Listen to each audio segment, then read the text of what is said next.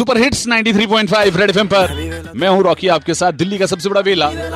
और आज की तारीख में भी 44 परसेंट लोग जो हैं, मानसिक रोग के लिए, मेंटल प्रॉब्लम के लिए, तांत्रिक की मदद ले रहे हैं। 21वीं सदी में जी रहे थे हम। पर मैंने आपसे पूछा था कि अगर इनको भी लाइसेंस मिलने लग जाए तांत्रिकों को भी, जैसे डॉक्टर की स्पेशलिटी होती है तो तांत्रिकों को क्या क्या नाम दिए जा सकते हैं?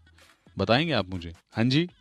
बताइए। हेलो रॉकी भाई मैं तनुज बोल रहा हूँ। मेरे हिसाब से तो भाई पापा की पिटाई वाला स्पेशलिस्ट होना चाहिए। उसके साथ टैगलाइन होनी चाहिए कांड भी करो और पापा की पिटाई से भी बचो। क्योंकि हम लड़के ना जितने कांड करते हैं और उसके बाद जो फटती है ना पापा से तो मतलब ऐसा कोई बाबा होना चाहिए ना कि आप कांड करो और पापा की पिटाई से वो हमें बचाएगा। हेलो यार रॉकी भाई मैं रिहान बोल रहा हूँ। और मेरे हिसाब से ना ऐसे स्पेशलिस्ट के बाहर बोर्ड लगा होना चाहिए। वहाँ पे लिखा हो गर्लफ्रेंड का मूड स्पेशलिस्ट और रॉकी भाई, साथ में लिखा होगा, यहाँ पर गर्लफ्रेंड का मूड कब खराब होगा, ये बताया जाता है। ये जो बाबा है ना, ये पहले ही बता दिया करेगा कि गर्लफ्रेंड का मूड कब खराब होने वाला है। तो इससे ना काफ़ी मासूमों को ना बहुत ज़्यादा हेल्प मिलने वाली है यार। हाय रॉकी, मैं राधिका बोल रही हूँ।